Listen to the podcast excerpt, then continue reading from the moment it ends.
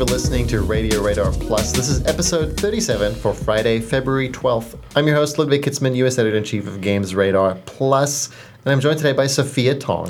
Hi, I'm back again. Thank you for coming back. After everything that we said last time, I thought you would never come back. Well, I do sit right next to you, so it's pretty easy to invite you back. We also have uh, Susan Arendt, Managing Hey. Editor, Hello. and Anthony John Agnello, Senior Social Editor. oh, I missed you guys. Is Are you a Chewbacca now? It's I, I, And did it annoy you that I called you a Chewbacca? like that is like a Ludwig. race. I don't even know how to begin correcting that oh, uh, faux pas. Are you part of the Wookiee. Chewbaccas? He's a Wookiee from Kashyyyk, Actually, okay? all right. So this this is the, I want to explain why every now and again we when we do a podcast I do this ridiculous like sad version of Woo is because my favorite thing of all time is the old Looney Tunes where Elmer Fudd and Daffy Duck have to box each other in a proper boxing ring and the only person cheering for Elmer Fudd the entire time is his hunting dog. and so like everybody's cheering for Daffy Duck, everybody's freaking out because they love Daffy Duck, and then it'll like flash over to the dog by himself in his own bleachers, just going woo, and I love him, and that was relevant to video games. Oh yeah, that was. I'm glad that we finally got that explanation. Yeah, I I've wanted been everybody wondering to about know. for years. It's Oh, now just the a- mystery is another- over. Another little bit of, of Anthony lore that uh, our our listeners really appreciate. Fun facts. So, guys, Yeah. did you know? Did What? you know that there will not be an Assassin's Creed in the year 2016? I heard something about that. So that's been rumored for a while. Are people Yeah. crying about Um, this? I don't know. Maybe the people who were working on the game that was probably going to come out this year. Wait, I have. I, let's back up for a second. I Okay, thought backing up. I thought this was known already. Was it It just was assumed? Rumored, but now Oh, it's it was rumored. confirmed. Oh, okay, all right. Because uh, the there was a, a leak of a game for uh, called Assassin's Creed Empire, which Right. was supposedly the one that will take place in Egypt. Um, and alongside that came the news that it would be out in 2017 because there would be no new game this year. Um, there are also rumors of a, there were rumors of a, of a remastered collection of some kind this year to make up the gap. But it doesn't seem like that's going to happen. They posted a letter from the team saying uh, they wanted to reevaluate the series, and though they like what they did with Assassin's Creed Syndicate, which was much better received than um, Unity, uh, which is the one that, set, that was set in Paris and was the first Xbox One and PS4 game in the series. Um, wait, that's not correct. Assassin's Creed 4 came out on those systems, but it was the first uh, game for exclusively for for newer platforms. Um, but it wasn't well received because it was buggy and like people didn't really like the story that much, and it just kind of felt like they could have done a lot more if they had more time. So now they are saying we're taking more time. Uh, well, people do get those Chronicle games. I was just That's going true. to say, did anybody else notice that they announced this literally 48 hours after releasing an Assassin's Creed game? Yeah. Oh, Like, they don't I- count. I- no, no, no, you can't have it both ways, Ubisoft. There's you still put out a game where people stab each other in the neck while wearing a fancy hoodie. But That it's a would- spin-off. It's a spin-off. It's totally Spin-off. different It's not- assassins. Is it canon? Okay, but so here's here's my, my question about this. And and I actually think it's cool that they did post this later because they could have just not announced a game, right? Like that could totally have happened. Um, but I mean, is this is this really giving giving the game more time? Is my question. Like, is it actually going to give this game more space, or is it more of a gesture, or was this game running behind anyway and they had to delay it? You know, like I don't. I don't have the, the insight to know what happens behind the scenes, but I hope that the development of whichever game is next and the games that come after it, more importantly, um, are actually going to benefit from this this little gap, because we all look at these games and, and while they're impressive in what they achieve within very very small time, um, and obviously they have multiple teams working on games in parallel, so it's not like each game is you know one year development and then they push them out in a linear fashion, but it's it cannot be easy on the people who are making the game. It cannot be easy on people who have to test these incredibly complex games. And there is such a thing of getting fed up and sick of something, which you don't want if you want to have this franchise that keeps paying the bills for years and years to come. Sure. Uh, I you know I don't I don't want to like go to the furthest end of the boring spectrum in responding to that. But, But that is where you live. But I well, I, like look, Ubisoft share prices since this announcement went up are trading six percent down. Now I'm mm-hmm. I'm not gonna like go into all of the issues of publicly traded companies in the video game market, but average fluctuation of a stock price for a big media company or a tech company is usually one or two percent. That's typical when something catastrophic happens that threatens, you know, shareholders and makes them think, "Oh man, I'm really going to be in trouble this year." You usually see things drop 15, 20%. So the fact mm-hmm. that this announcement is only sort of causing Ubisoft a little bit of financial consternation is indicative of the fact that everyone thinks that the market has reached peak saturation for Assassin's Creed. Even shareholders seem to think that maybe a little bit of a break while you start to ramp up this movie making machine isn't that bad of an idea. Especially after diminishing returns over the past few years.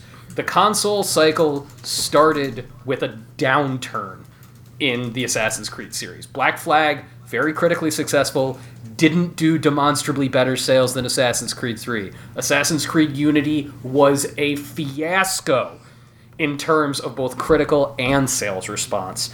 And mm, honestly, who cared about Assassin's Creed Syndicate? I know there's some fans on staff, but do you know did, like have It was we- pretty good. Have we ever published an article that somebody in the comments that a member of the Games Radar community has ever responded to passionately? I'm Like- sure. Yeah. That, Yeah. Like, here's the thing: Syndicate may not have sold uh, a lot to the the wider audience, um, largely because of Unity, because Unity was not awesome and it was broken, and I think people finally just went, you know what? Maybe I'll pick it up on sale eventually with Syndicate. It was Um, also the- successful, Susan, which I think is is kind of damaging in some ways because more people played a game that was not Exactly. regularly played. Yeah. Exactly. Because it, here's the thing. I mean, it's it's also important to remember people pick up games and franchises based on their experience with the one before it. Mm-hmm. Right? Like if you had a really good time with the game before it, then you're going to, you know, want to recapture that with the game that comes next. And if it really lets you down, you then the chances that you'll pick up the one after that drop dramatically. That's just being a good consumer. But yeah, the, the folks who, you know, AC diehard fans or who really liked the setting of Syndicate or, uh, you know, the, the Fry twins really dug it. Yeah, They uh, really, really dug it a lot. Maybe I should rephrase my question then. Have we seen like a huge grand swell of passion around Assassin's Creed? Oh, no. Syndicate? No, no, no, no, No. no. That's that's what I mean. I mean, like, is this a game that has an enormous following? Because, No. like, like, uh, like, do you remember a few years ago, even like before everybody was like, "Wait a second, this game kind of sucks." The excitement around Assassin's Creed Three before it came out, like all of like there were just legions of cosplayers all dressed up like Connor, and people were excited about the American Revolution, you know, setting. And there was true, just, yeah. there was just Yeah. this huge, huge. It was the it was the moment the wave crested for that series, and this this is the final moment when it has stopped receding. And Yeah. like I, I- think I think that Luddy, I do think that they're getting some extra time for you know the development of this game. I think it's going to benefit whatever the next Assassin's Creed is, whether or not it's this Egypt game. But I think more than anything, Ubisoft realized like, holy crap! If this is going to main like, if we're going to put out this movie and not have a freaking bomb on our hands like when Jake Gyllenhaal was in Prince of Persia, maybe we need to ease off on the game gas. Yeah, people need to want it and you need to give them some time for it. Like if Final Fantasy came out every single year, I think there will eventually be kind of like, oh god, another one. But you know, they take years to come up with a new one. Same with Rockstar games, and people are mm-hmm. just like highly Yeah. anticipated. The only reason Call of Duty works is because the multiplayer is something Yeah. you can play for years at a time. But Assassin's Creed is totally story driven. You can just skip one, play the other, and Exactly, and the mecha- it's not like the mechanics are vastly different from Yeah. game to game. I mean, No. things get added, things get subtracted, but by and large, you're playing the same game over and over again. Pretty oh, much. yeah. New Yeah. setting. Yeah. Yeah, new Yeah. setting, new characters, what have you, but Not identical, but certainly the same the kind same of flavor. impulsive. Yeah. You get the same reaction to it. Right. But I think it's interesting if you split it out into number one, Syndicate was arguably punished by Unity. Yes. Like Syndicate. Oh, don't think you can argue that, Syndicate was whipped for that Yeah. in the same way that critics whipped Unity itself. So there's Mm-hmm. like this generational punishment sins of the father is happening in an Oh. annualized franchise. Um, but you also have the fact that Syndicate is not the only open world action game that came out in Yep. the year that it came out, right? Like Yes. Yeah. there there needs to be some sort of stopping and retooling on the on the part of Ubisoft in order to be seen as you know the number one premier open world game. Like we, it might not be useful to think of it in terms of competition from an art standpoint, but from a product standpoint, when you're on the shelf with Fallout and The Witcher Metal 3 Gear. Metal Gear Solid. Yeah. I mean, even even Metal Gear Solid is like eating your dinner, right? yeah, So yeah. And I mean, keep in this mind, this seems very essential to me for them to do this. like, okay, let's see, Metal Gear, Fallout, Witcher. So that's let's call it sixty bucks each. You're already looking at one hundred and eighty dollars. Yeah. Right. Tomb and Raider. Then, and then look at like the B tier, which you know Mad Max, Just Cause. Oh, sure, 3, yeah. Yeah. A Batman and- Arkham Knight. And, Batman. and well, Arkham Knight, the, yeah, Arkham Knight is like in that like weird place where it sort of was huge for a little while, but by the holidays had just disappeared. yeah, but I'm, I'm Sure. talking like Yeah, people who it- it- aren't like us right cannot be spending four and five and six hundred dollars on games. Nope. Yeah. No. Plus, So that- I would say Batman is the closest to Assassin's Creed in terms I would of how Yeah. play. yeah, that's true. They both had grappling hooks. Yeah. But I guess just like that, you know, core AAA experience, like you only have so much money to spend on so many games. And, like last year was a really good year. Yeah. Uh, I, I gotta say, I you know I I played uh, about three hours of Assassin's Creed Syndicate, which I realize is not a, a monumental amount of time, but by the time I like I was finally given free reign outside of the story in that game, you know, once you get past the first hour and a half and it's you're in the city, and now it's time to build up you know your relationships and forces with the people in these different districts. I looked at the map for Assassin's Creed Syndicate and just groaned. I was just like, "Oh God, no! Don't make me do all of these things." Assassin's tedious Creed, now. like, it, I have, I have not seen a series in such bad need of an overhaul in a really long time. Like it, it, it, it is, it is like just so thick with all of the, the old ideas of what should be in an open world game.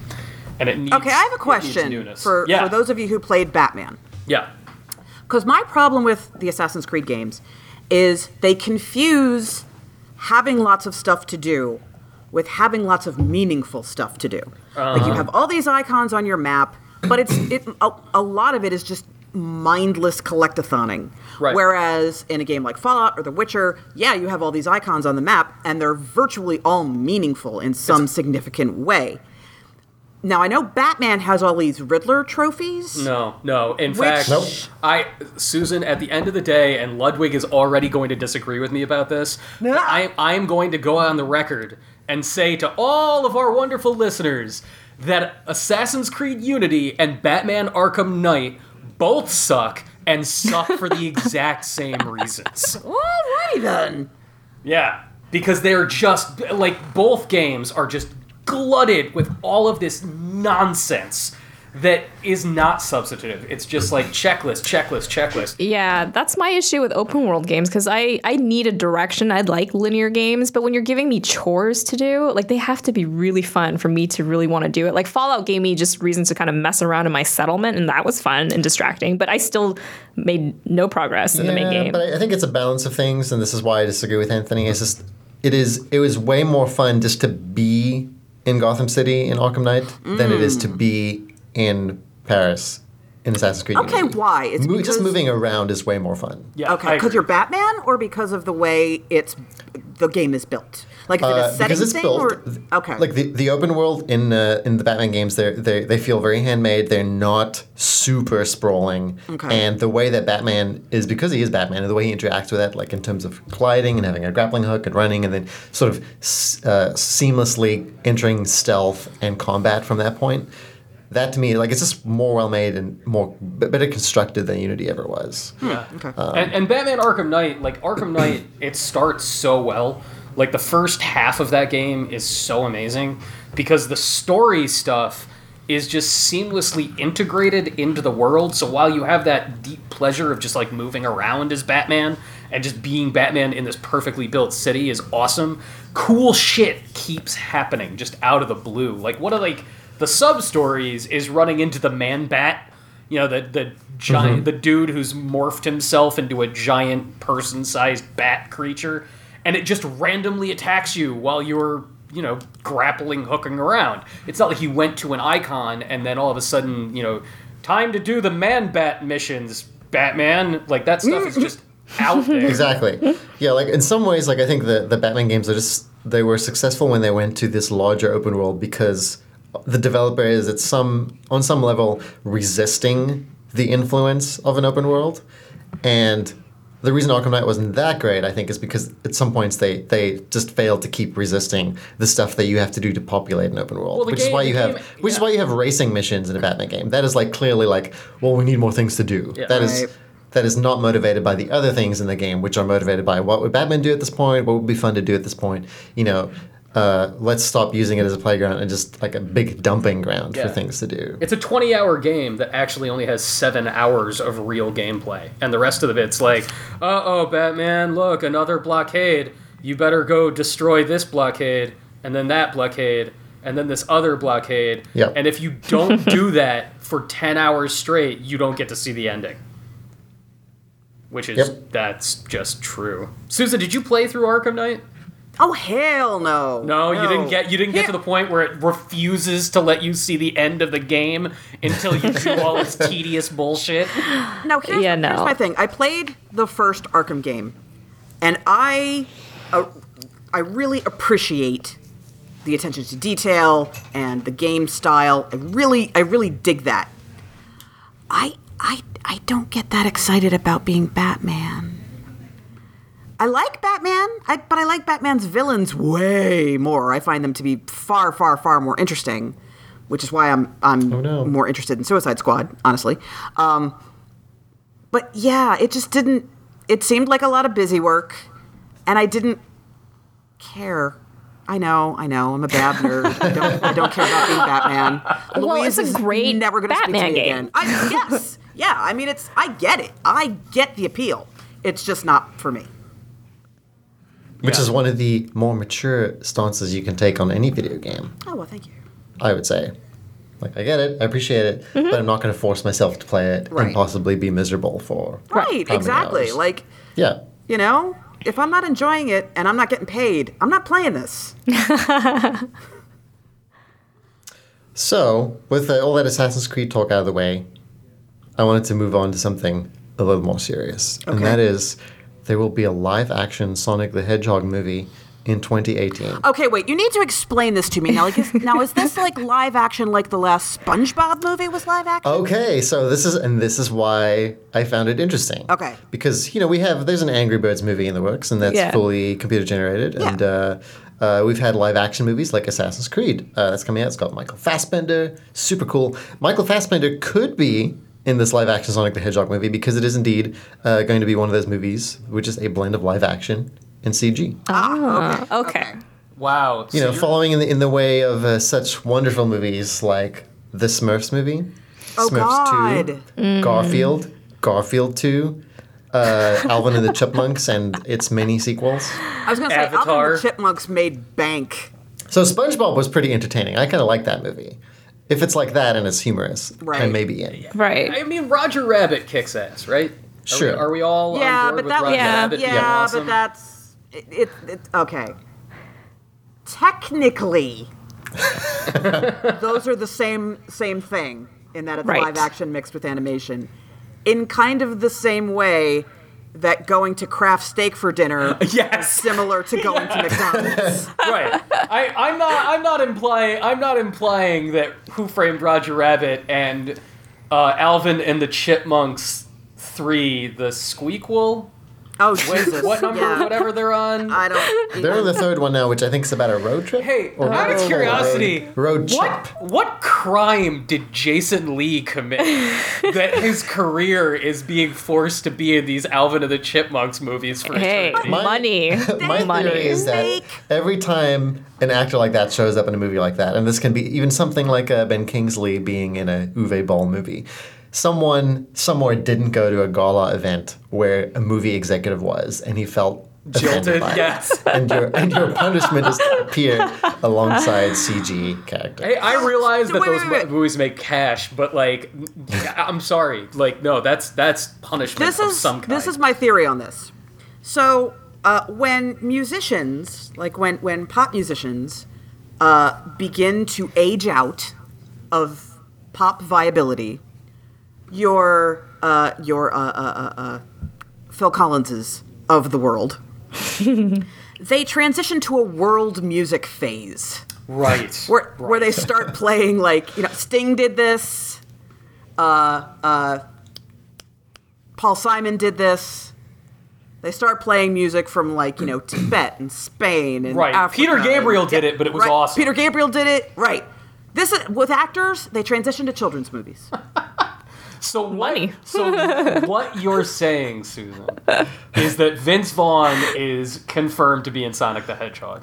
Is That's what I'm saying. what you're But is it Vince Vaughn with the wig in his new movie? Yes. That's my question. Yes. Well, you would hope that Sega would put a little more care in their live action Sonic movie than the people behind Alvin and the Chipmunks. Is the person who is directing their Twitter account directing the movie? Oh my Yeah. god! I hope would, so. I would be there opening day. If that was. I would be like, yes, I will. If he's order my writing the script, yes. okay, here's the most important question though: Is Jaleel White voicing Sonic?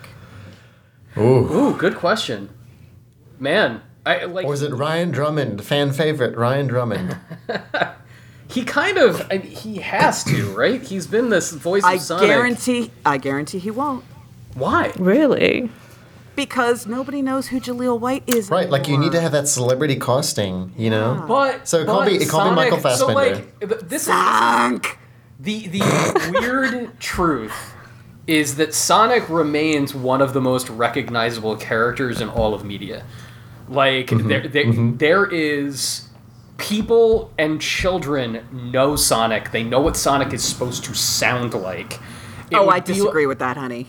Oh wait, no, hold on. There, Totally. there's there, there's actually there are, there are statistics on his brand viability that I was just reading a couple of days ago. Uh, I swear to Those God, are Susan, oft- I'm not your making this lazy up. afternoon readings. Bedtime Yeah, reading. there's- lazy- Let me look into the brand viability of Cartoon Hedgehog. I I promise you. I promise you, I am not just making that up. That's not like a crazy. Oh no, I believe you. I not a completely believe you. yeah, we're not surprised. I don't think anyone is. All right, damn it. Uh, so okay, all right. Let me find Sonic the Hedgehog's Q score, his quotient score from Nielsen. uh, is currently now Q score. So you know boy. Oh, what boy. a quotient score is. Is it tracks the consumer appeal of celebrities, brands, cartoon characters, and video game characters. Uh, as of spring, Sonic's Q score is 20, and he maintains a 50%, uh, 58% level of familiarity with everyone ages 6 and up. And that means that 20% of the entire population of North America considers Sonic one of their all time favorite characters and is instantly recognizable, while 60% of the population knows what he looks and sounds like. Okay, I, So- I'm with you. I am with you with looks like. Looks like I don't even know what Sonic sounds like. I am 100% with you on looks like. I think most people, because he is so distinctive, he's such a big part of a lot of people's childhood. I think absolutely people know what Sonic looks like. Right. Sounds like? Nope. But here, but here is the thing: the most popular Sonic products since the year 2000 aren't games; it's the cartoons. They're cartoons. You're not. Yeah, you're not wrong. that's You're not true. wrong. Yeah. So the Sonic Boom cartoon is a bigger hit than the game. Sonic Boom, the cartoon, is a runaway success. No pun Mm-hmm. intended. Like it's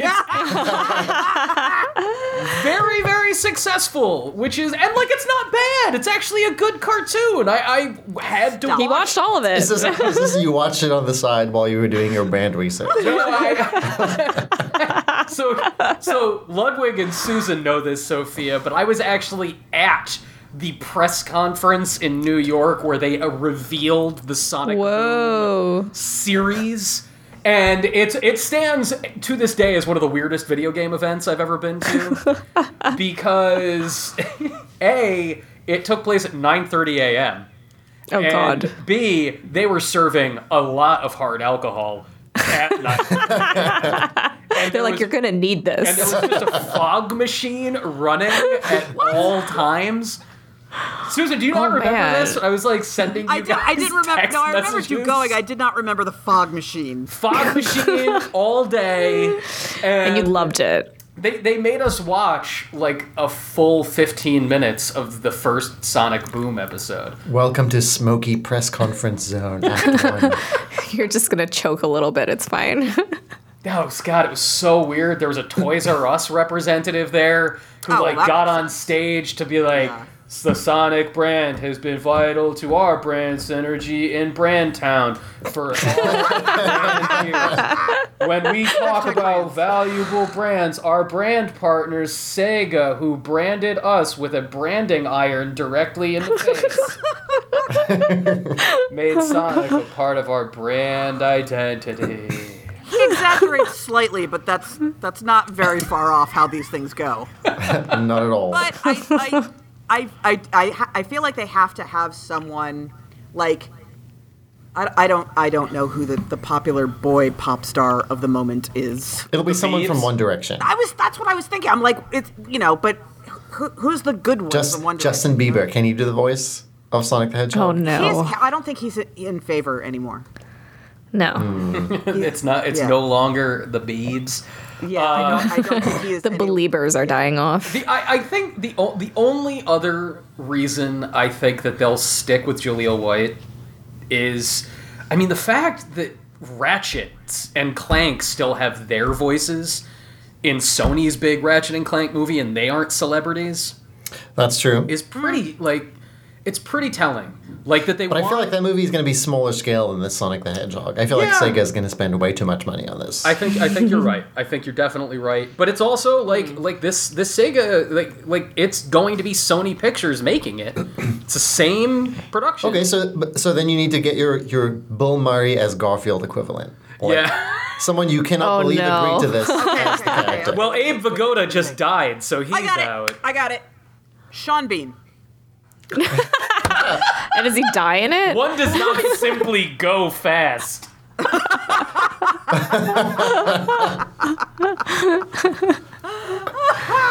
that would be awesome. Oh my god. No, 'cause Wait, wait, no, better, better. Edward James Olmos. Edward James. Oh my Oh, god. wow, Edward yeah. James almost is clearly Big the Cat. Oh, Froggy, you're right. Froggy, come back to me. I would I would say it's going to be someone from uh, one of the new Star Wars movies. Seriously. Oh yeah, like Anthony Boyega. Yeah. Yeah, I, Or John Boyega. Oscar John Isaac Boyega. as Sonic the Hedgehog. Let's make Oscar this Isaac. I mean, like the guy who plays Chris Redfield plays uh, Sonic in the games, so I, I feel like Oscar Isaac could pull that off. Yeah, He could- he yeah, could do it. I could see that. I could definitely see that. But will And he is a chameleon; he blends into every single role. Well, that's so true. You won't even know it's A him. hedgehog is not even difficult. It's if you can do a chameleon. will But all, but uh, don't you think they would go for someone young, like, s- like teenager, early? Someone who 20s? has their own Disney show right now, maybe. Yeah, like I'll that- pull that someone from that of- lineup. Right. Yeah. like a Sabrina. Sabrina. like, Is there a boy Ariana Grande? Like, all right, Yeah, I was trying to think of someone. I, more. I, I got Girls, are they available?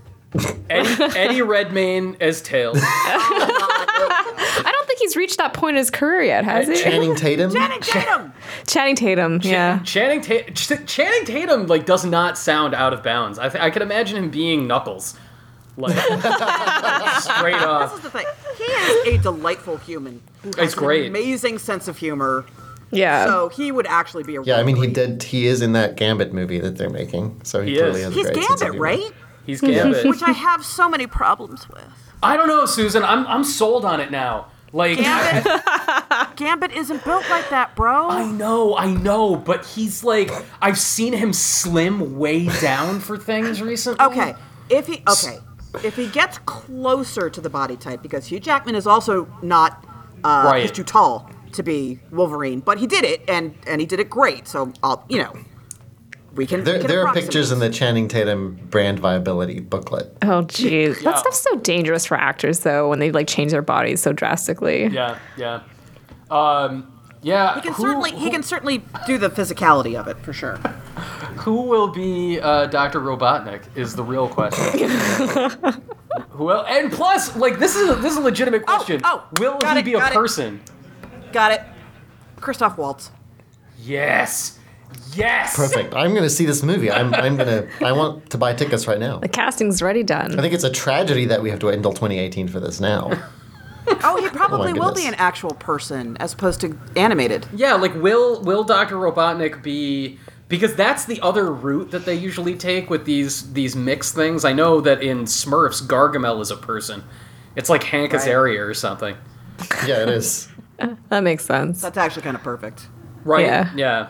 Yeah. I, I, I- don't know, man. I think I there are a lot of uh, hints that Sega is going to be like coming back and trying to like finally do Sonic properly, like like to to make a game that isn't a nightmarish bomb.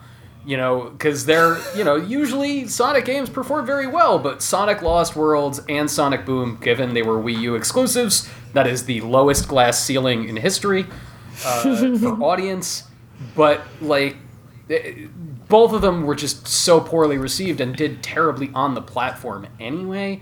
And I, the Sonic team has said that in the exact same source that I got the Q score for um, for Sonic's brand viability. It was a wonderful Polygon article about um, you know the state of Sonic the Hedgehog, and they interviewed the producer that's been working on Sonic games since Sonic Adventure, and he was like, you know, I I think right now we're not gonna drop doing 3D Sonic games, but I think all we need to do is completely re-examine what we judge as a bar of quality for these, which is very encouraging. Or even acknowledge that there is one.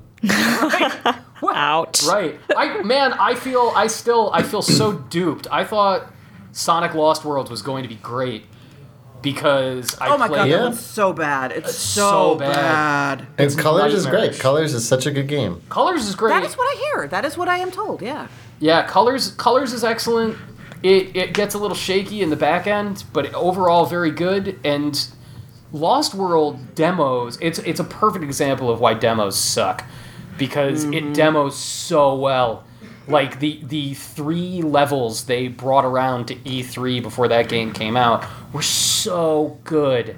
They and really then eh, like and you didn't even realize that they got terrible within the same level. like you only beat part of it, and then you'd get to a boss fight that takes like 15 minutes to complete. Who wants to spend 15 minutes on a single boss in a Sonic game? Yeah. Ugh. Yeah. You're not wrong. Did you try going fast? Because that speeds up. I, I attempted to go fast. I attempted to go fast.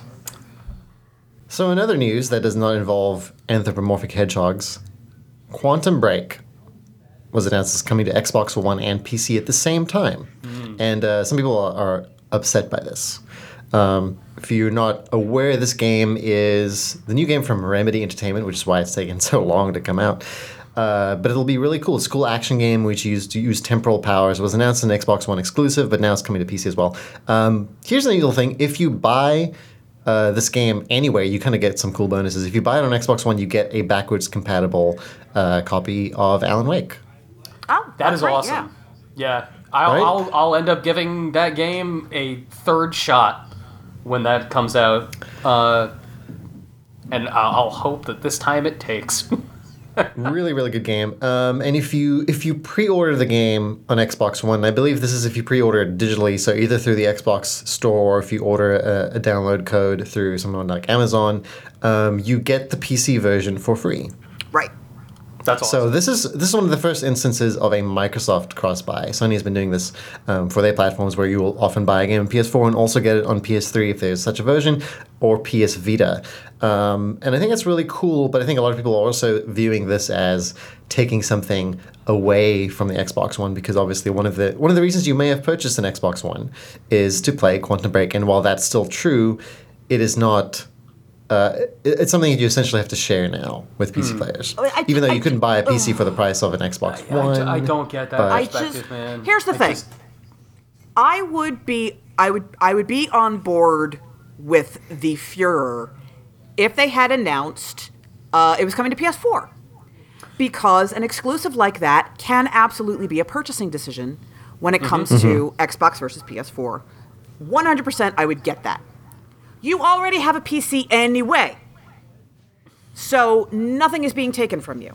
Now, I mean, if the only reason you bought your Xbox was to play uh, Quantum Break, then, then and only then, do I understand being pissed. yes. D- d- I, then I get that, yeah, because you just you just shelled out four hundred bucks for that you didn't necessarily have to. but like And I get it. okay like like if if you were already an xbox one owner and like you came you came because it's got halo and like maybe you really loved crackdown or something i like quantum break is i Then you I just, need to shut the hell up. right eh, like like anybody who's bitching just because it's like oh no we're losing an exclusive like dude you're I, who cares Well, the people who are making the game don't care. They, Yeah, they yeah. just want to make They just want an wanna make a cool game and they want you to play it. So the more platforms that can play it, the better. I think it's also exclusively for Windows 10, so it is It is, technically yes. on.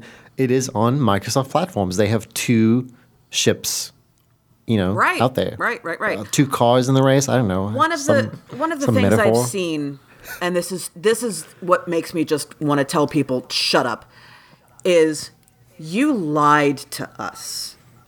yeah which It is only a lie if they knew it to be untrue at the time they said it. And I do not believe that to be the case. I think that they examined the projected sales of the game, they looked at profitability, and they said, okay, that's not good enough. What can we do? And then made the business decision, okay, we'll also put it on Windows. The end. So it is not a they lied to you, it's a they changed their mind. Yeah. Right? And, and like, I, I don't know, man. I, I, I at the end of the day, I I am the first to admit that I get romantic about my machines. I mm-hmm. like having a console. I like having console exclusives. I am, you know, I I remain a devoted Nintendo fan. All these years later, and I love that I can like pick up a Wii U and think to myself, this box is specific and it only plays these things.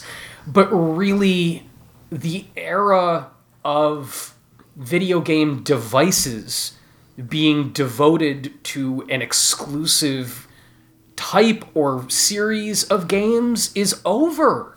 It is, It's yeah. done. It's gone. If you want big AAA massive blockbuster games as we have started to conceive them in the past 6 or 7 years, well guess what, brother? You're going to need to make them in a way that guarantees they'll make money. That's Like th- that's the part that really frustrates me is the apparent ignorance that at the end of the day this is a business. Like Yeah. absolutely you should um, not punish your fan base. You should reward the people who have supported you. You should acknowledge them. I agree with all of that. It's a business. They have to make money. They have to see a return on the rather large investment that they've made. Yeah. And you know, they had they had the whole TV show tie-in that was going to happen. Yeah, that didn't go well.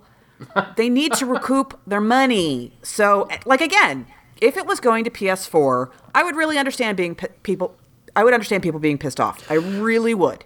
I've seen a lot of people being excited by uh, the fact that Shawn Ashmore is in this game, and and uh, Mm-hmm. dude from Game of Thrones is in there somewhere as well. Uh, Littlefinger, Oh yeah, yeah, yeah, yeah, yeah. he's in this game too, and people are really excited by that. And I think one of the things that's going to pay for those guys is Yeah. the PC version. Yeah. And uh, I think if I were Remedy, I would also be a little cautious and worried about releasing only on an Xbox because when I did that with Alan Wake, uh, things didn't go so well, not provided there were other factors uh, influencing the problem. I'm pretty sure that Alan Wake ended up sell- selling way more on PC than Xbox 360. Oh, I guarantee it did. Of course So it did. Yeah. you know, I think this is this is one of those things, and I and I and I totally understand the emotional reaction.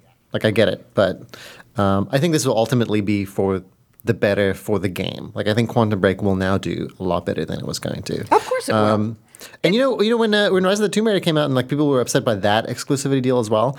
Even before we learned that it was coming to PC and PS4 uh, officially, um, it was still going to come to Xbox 360. Oh, that's like true. there was there was going to be another version of that too. Uh, Titanfall came to Xbox 360 as well. Uh, Forza Horizon 2 did as well. Um, it's never as exclusive as it seems. Yeah, because I- that just doesn't make financial sense. And, like, this is the thing. I don't like. I I don't. Un- I don't understand a lot of the emotional reaction. Like people saying to Phil Spencer, "You didn't ask us what we wanted."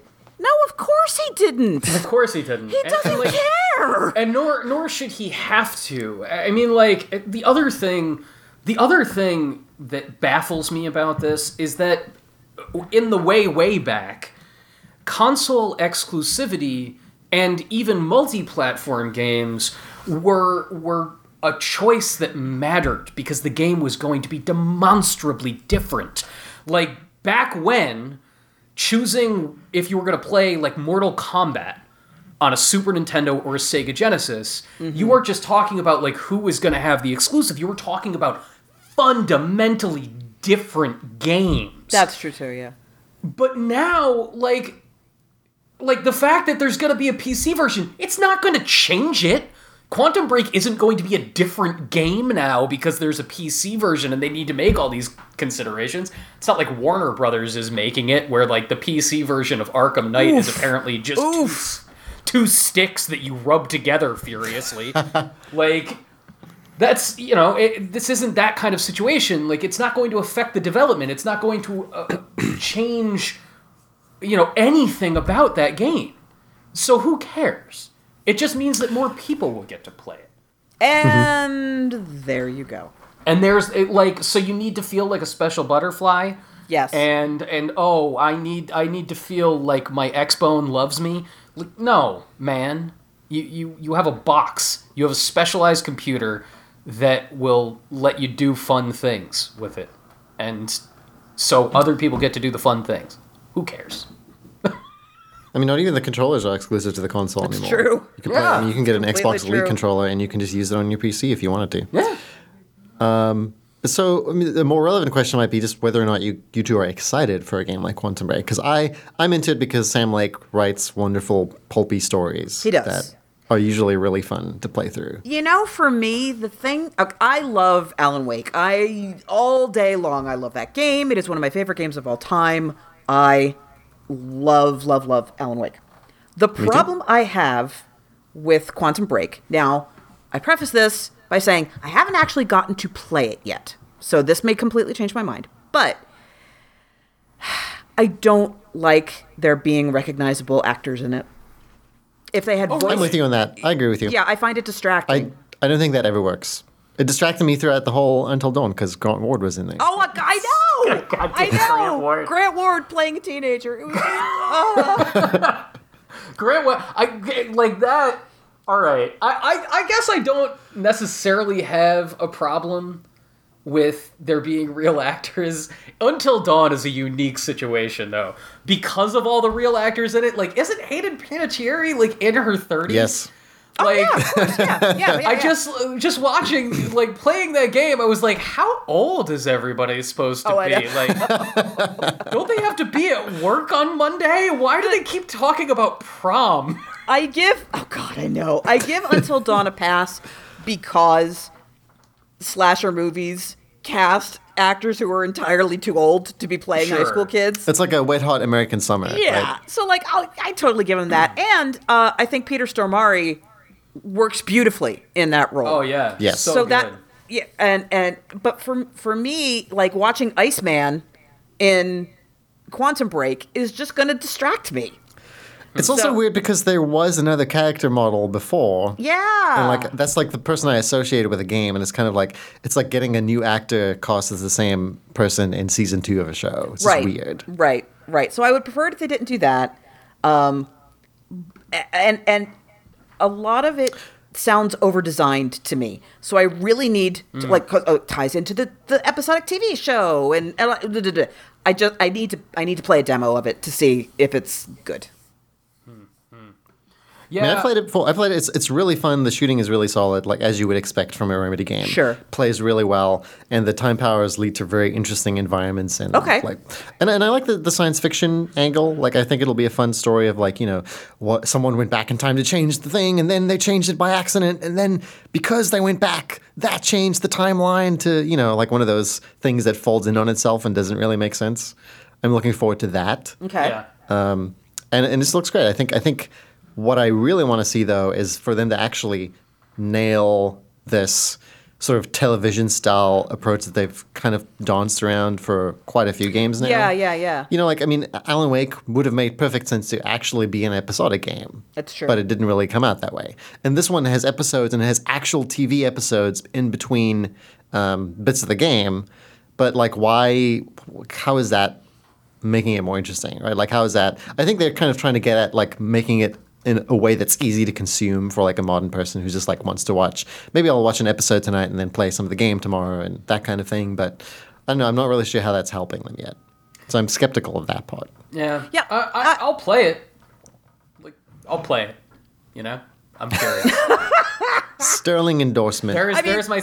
I will play it. Yeah. I, I Remedy hasn't made a clunker yet, with the uh, exception of the first DLC for Alan Wake, which was trash. But it was free, so Oh, that's the one that was like sponsored by Verizon. Yup. What? The Signal. Yeah. I called didn't- The Signal. I never even heard of that. It's what? oh, it's Oh. terrible. oh, it's so jeez. bad. The signal is he might have he might as well have picked up the phone and said, "Can you hear me? Wow. Damn. Can you hear me now? Um, man. Hello? Uh, Why is my Verizon yeah, phone not working? I can't totally ag- like agree that they've never made a clunker. Alan Wake really didn't work for me, and it had it had nothing to do with the gameplay. It had everything to do with the persistence of the narration. I get. Oh why yeah, I- it's there. yeah, yeah, yeah. I, I get why it's there, and I understand the style choice. I don't think it was done particularly well. Uh, but like, but that's why like my that's my reaction to Quantum Break. I'm always very interested in Remedy's games. I'm always fascinated by what they're trying to do. I was fascinated by Alan Wake from the very first time it was announced, like five years before it came out. I mean, hell, even longer. Like, you know, that that that was we were still ensconced in like Xbox and PS2 days when Alan Wake was announced.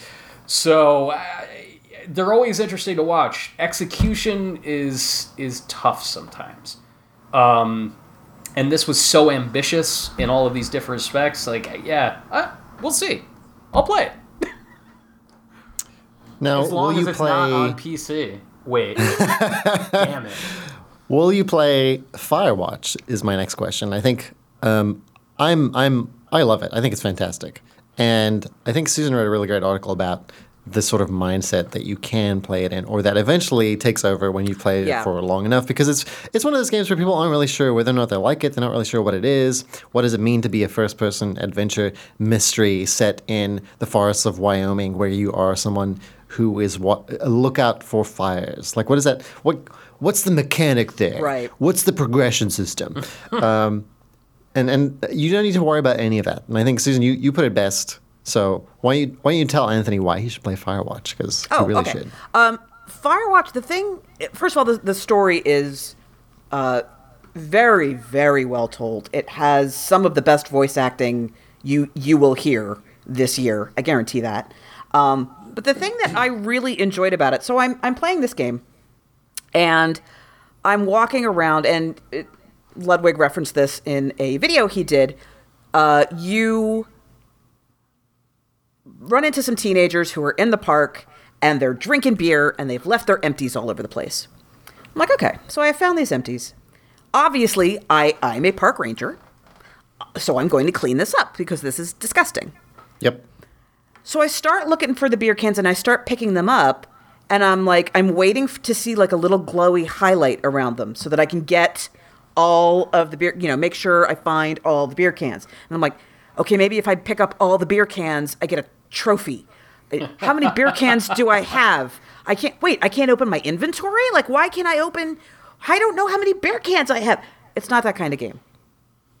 It is not a game where game mechanics are the point. Exactly. What you what you are doing in that moment is you are making a gesture. You are writing a little bit of the character that you're playing, Henry. right. Is he doing his job? Yes or no? So you get to act that out. The game doesn't necessarily give you a pop out that says, "Good job, you cleaned up all the cans." Right, right, right. It's it's very much about, and this is something that it took. I was really uncomfortable in the first couple hours playing Firewatch because it's not a game in the traditional sense. Right? Like it doesn't give you those cues. It doesn't give you the pop up saying, hey, good job. Now you should go do XYZ. It's not like that.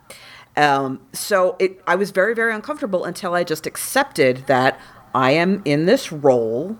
And it's, if you think of it as a uh, visual novel that you are experiencing rather than reading, that will really improve your enjoyment of it, I think, a lot because you'll stop looking for. Like, I was looking behind bushes for hidden treasure chests or clues or what. It's not that kind of game, man. It's not that kind of game. It's a visual novel. Be Henry. Just go be the, the, the Henry that you believe Henry to be. Exactly, and I think so. I don't want to sh- sell it short in terms of of the sort of entertainment appeal of Oh, it. yeah, it's no, not it's- just about being a fire lookout. There's a it's it's a thriller to some degree. is, like yes. there's there's, There's a a mystery. mystery, Something yeah. happens that draws you into you know a situation where you're like, what's really happening? What's going on? And the less you know about it, the more entertaining that will be. So I won't get too deeply into that, but just keep that in mind as you play it. That it is it is you there's a setup to an interesting story. So that's number one. Number two is the game is still very very interactive, just not on a huge scale. So if you if you think of a Telltale game where there are very obvious Yeah, points where yeah. someone's like, "Will we do this thing or will you do that thing?" But keep in mind, if you do one of these things, you can't do the other thing, and that'll change the story. So you have all these moments in Telltale games, and they're very large and telegraphed. In Firewatch, imagine Firewatch is a, is a whole game where all of that stuff is shrunk down, and it's microscopic, it's at the molecular level, and every time you say something to anyone, that is important and that'll change the way that you the things that you can say to them later the way that your relationship with them develops. Um, and ultimately that's sort of how you are influencing the story. Like the video i did was was a breakdown of everything that could happen when you first encounter these these two teenagers who are sitting in a lake they're drinking they're shooting off fireworks and that's what you why you came over. Um, and you can basically just walk up to them and say, "Excuse me, could you please not do that?" And they're very rude, and you can just kind of keep your composure by your dia- by choosing your dialogue options, um, which are very it's very slickly implemented. It really is, yeah. It's beautiful. So good. Um, and you can sort of get into a shouting match with them, or maybe you just walk up to them and you just look at them, and they'll react to that. They'll say like, "Hey, are you skeezing?"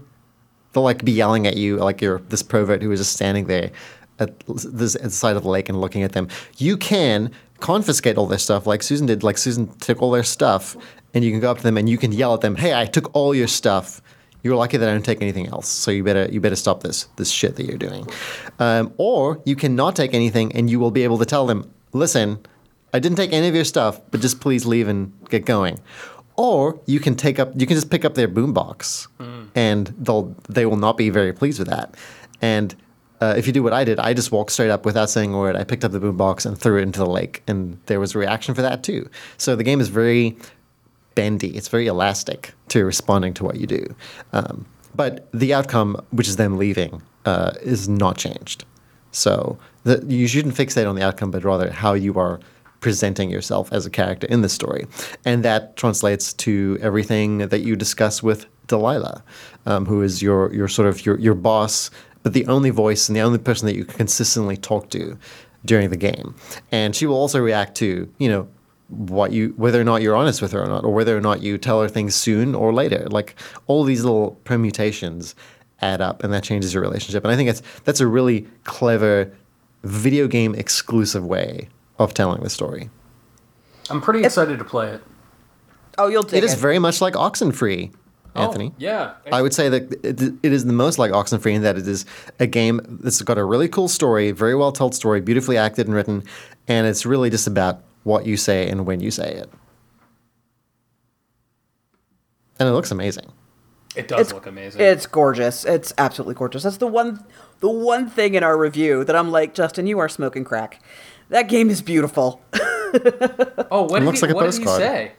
He uh he he would have preferred it to have been more realistic. It's a little cartoony. Looks a little Pixar. Yeah, I, Yeah, I like it's a I little like Pixar-ish. the, I like the stylistic sort of presentation. It stops it from being. I mean, you know, it looks like it's perpetually sunset in, in, in Right. that game. It's Right.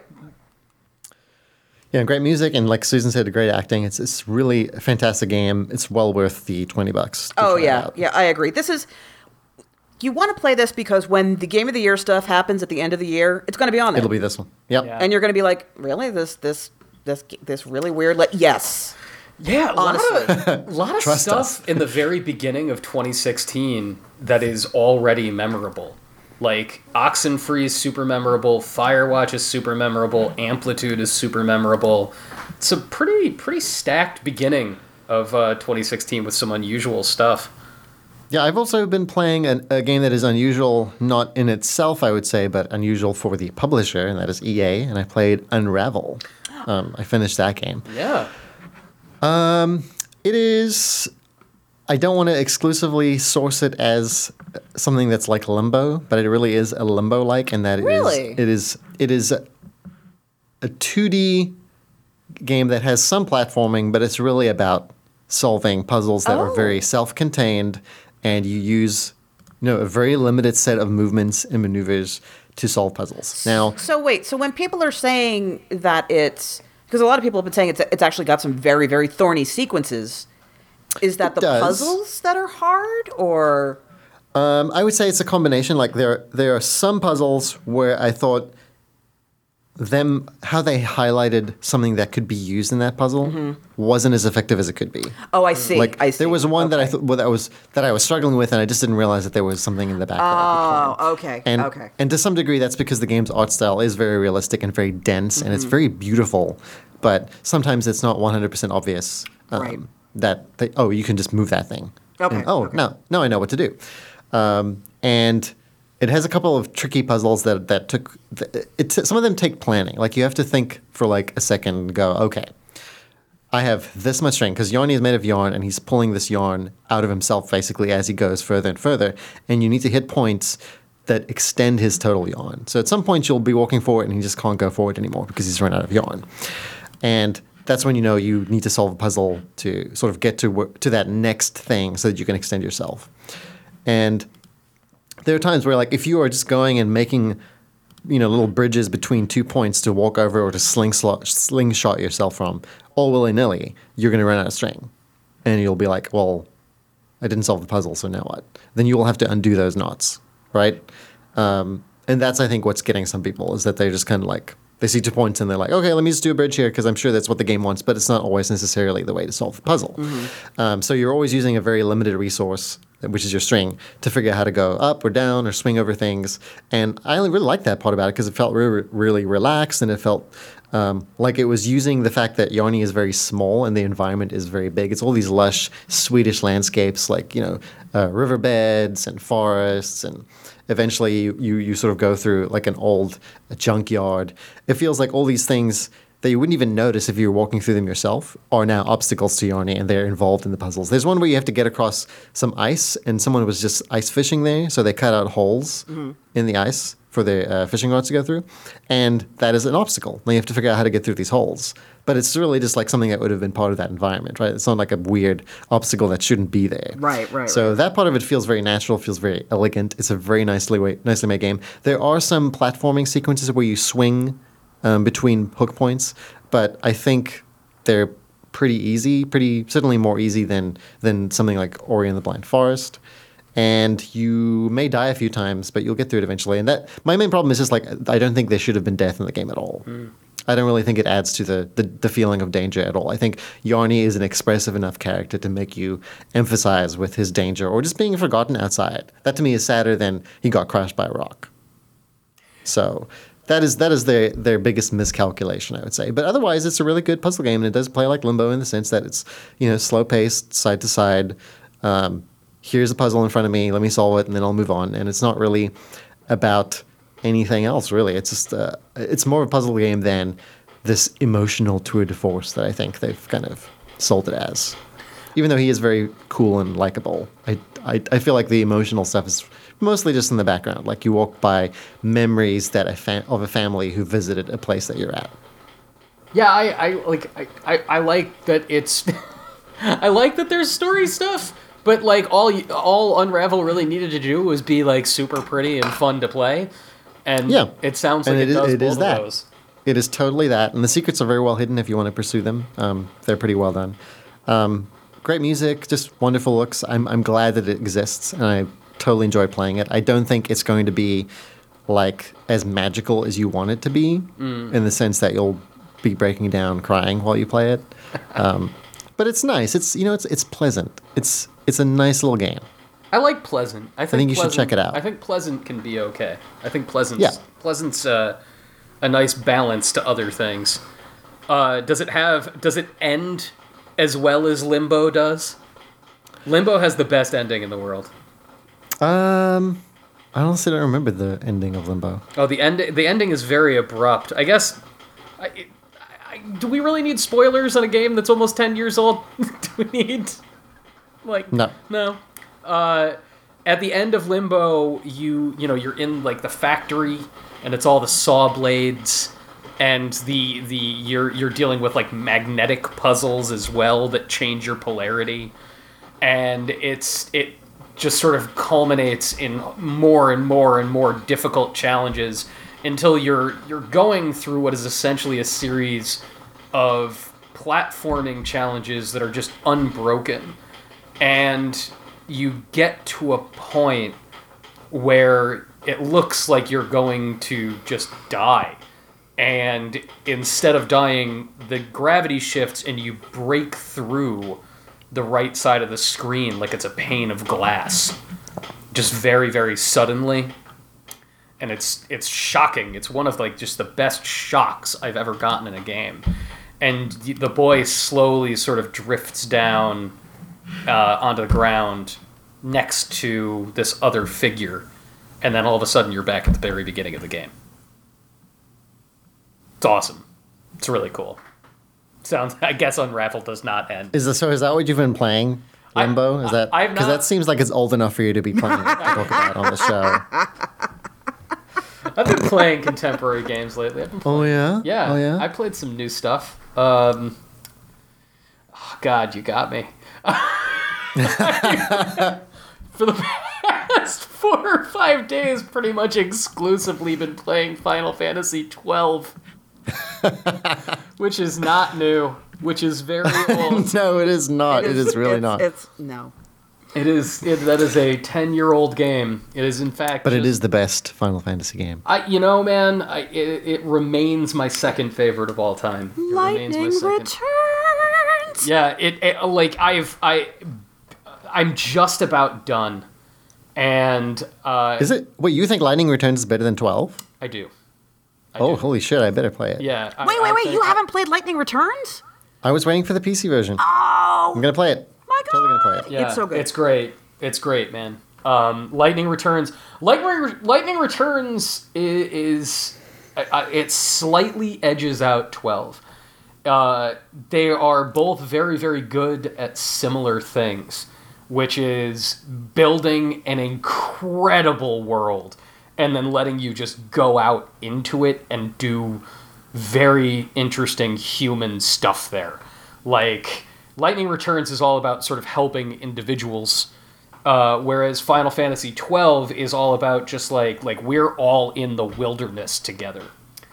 Uh, but what I've what I've been enjoying about my playthrough of Final Fantasy XII, which I am playing because of my excitement for Final Fantasy 15, which seems like a, a long overdue return to a lot of the ideas that sort of dominated 12, which is like a big open space and a style of storytelling that is still, you know, operatic but a little bit more grounded, you know?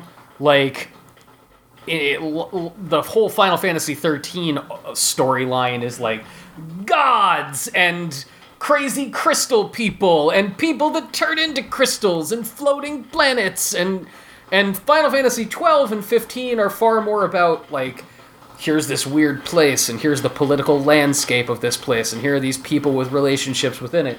And I, am so excited about Final Fantasy 15 that I wanted to go back to 12 uh, however I I also didn't want to you know spend the the requisite 70 hours it takes to play Final Fantasy 12 so I've done something a little So unusual you cheated. I cheated I cheated I cheated super hard but I didn't cheat all the way I could have just cheated and then like like it's time for infinite like a lot of men have told this to their wives. Right. I- baby!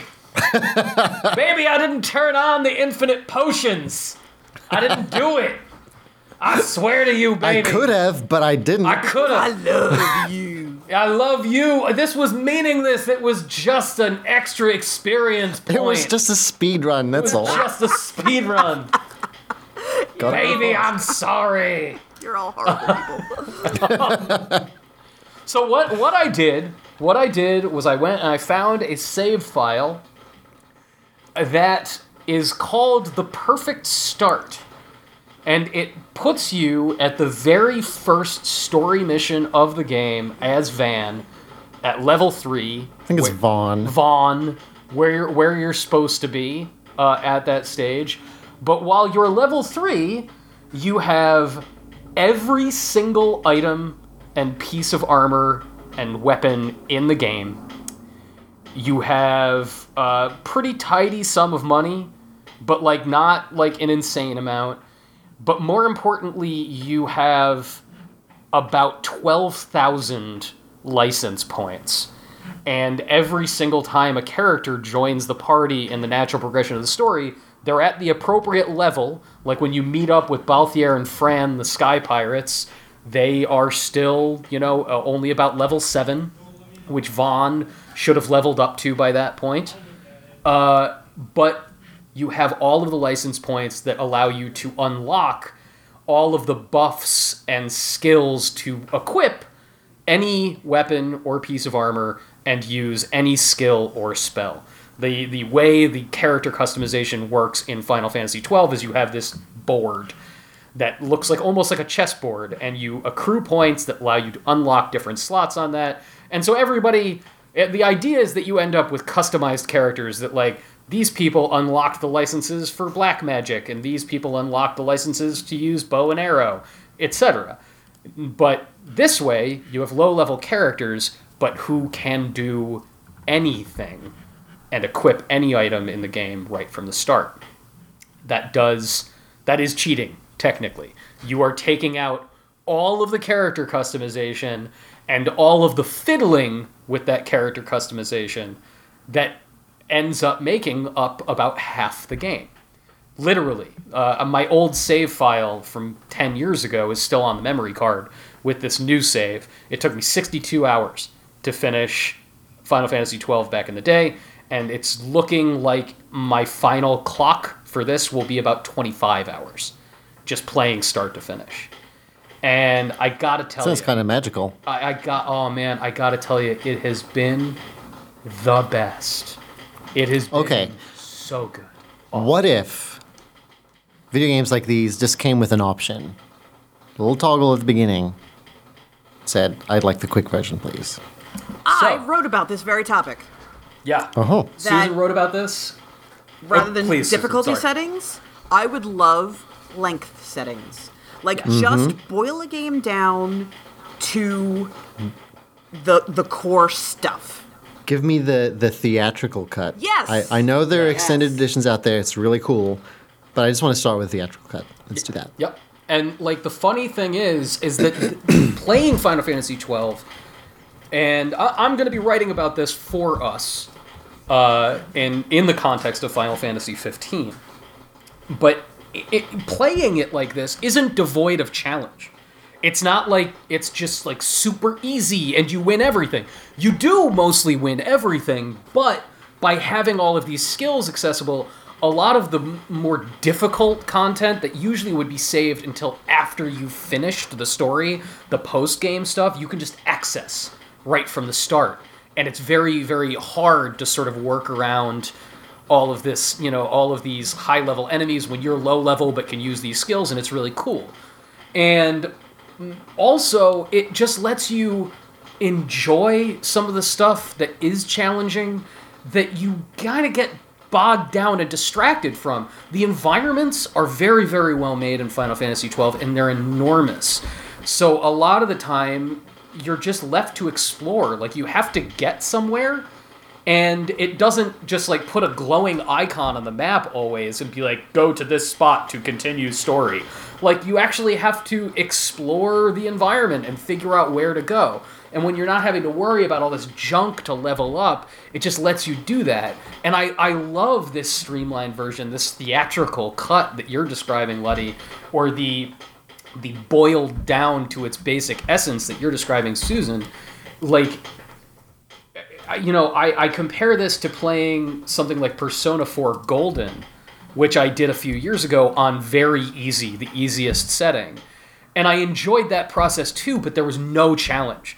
There was nothing there was nothing that engaged me in, you know, beyond just like story management, which was still fun, and I wish that there was a, a like version of that easy difficulty that was about saving time and not about limiting some kind of mechanical challenge in the game. Uh, but like you know, like there are all these rumors that there's going to be a Final Fantasy 12 HD remaster at some point. Well, it's the one that just ha- that hasn't been touched at this point, Right. Which is kind of interesting and unusual. It might it might be because it's quite complex.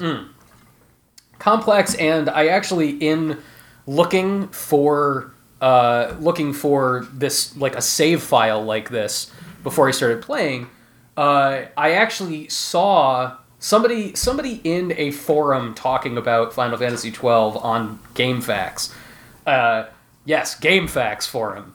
Uh, that actually had a very salient point about the difficulty of making an hd version is part of the way that Final Fantasy XII made this enormous world that you could just like walk from one end to the other in was that it, it streams a lot of the assets as you're playing. And so you, it's kind of masked because you can't see too far into the backgrounds of places all the time. But when you're in the big open fields it's a little bit more obvious but things are constantly popping in.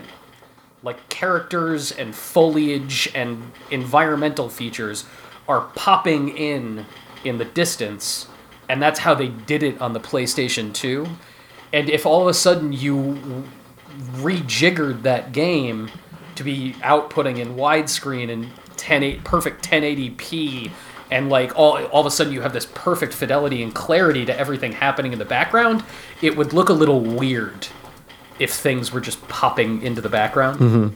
So I guess that might be a challenge. But man, it, regardless, whenever I mean, Square never leaves anything like fallow on an old system, everything always comes back somehow. Even if this comes back as just like a PlayStation 2 classic on PlayStation 4, man, I wish they would include an option to play like this. To, to be like like here is a new game plus, but without the old game minus. Like New, new game minus. New game minus. it's it's it's really been revealing, like to go through and just sort of have this very very sort of uh, streamlined Final Fantasy experience that's uh, devoid of the you know things that I think a lot of people would think of as the role playing aspect. Uh, it, it's great. It's still so great. I love those characters. I could just I could listen to them all day. I, everything about it is wonderful. The voice acting, the soundtrack, the art. It's just great. Yeah, I think they got they got a bunch of uh, theater actors for that game. I love too that like Thespians, sorry. they're thespians, stars of the stage. I Wait, love. aren't, I- aren't film actors thespians? yeah, I don't know. Maybe. I don't. I don't know. I don't know what the. I mean, they de- do. They often act on a stage. I don't know what the di- dictionary definition. of Okay, I'm looking it up because now I need to know. Yeah, I just yeah, remember, look like, it there, there, there's a guy in Curse of Monkey Island who constantly corrected you every time you called him an actor. He would say thespian. Well, Thespian, it, the, the definition of thespian is just an actor or actress. Oh, Oh. all right. Yeah. That's actually a better word than actor, in my opinion. Thespian. Uh, yeah, that's the new alien race in Mass Effect 4. The Thespians. The thespians. Uh, well, so at the, at the end of the show, I think we've all come away knowing that uh, the Sonic the Hedgehog movie will be great. Um, there will be no Assassin's Creed this year. It's fine that Quantum Break is coming out on PC, and Final Fantasy XII is still great. Still great. All these, all this decade later. Um, also, I want you all to know that I finally figured out exactly, precisely, how to end the show. Oh, And I will be sharing that with you in next week's episode, which is definitely going to happen.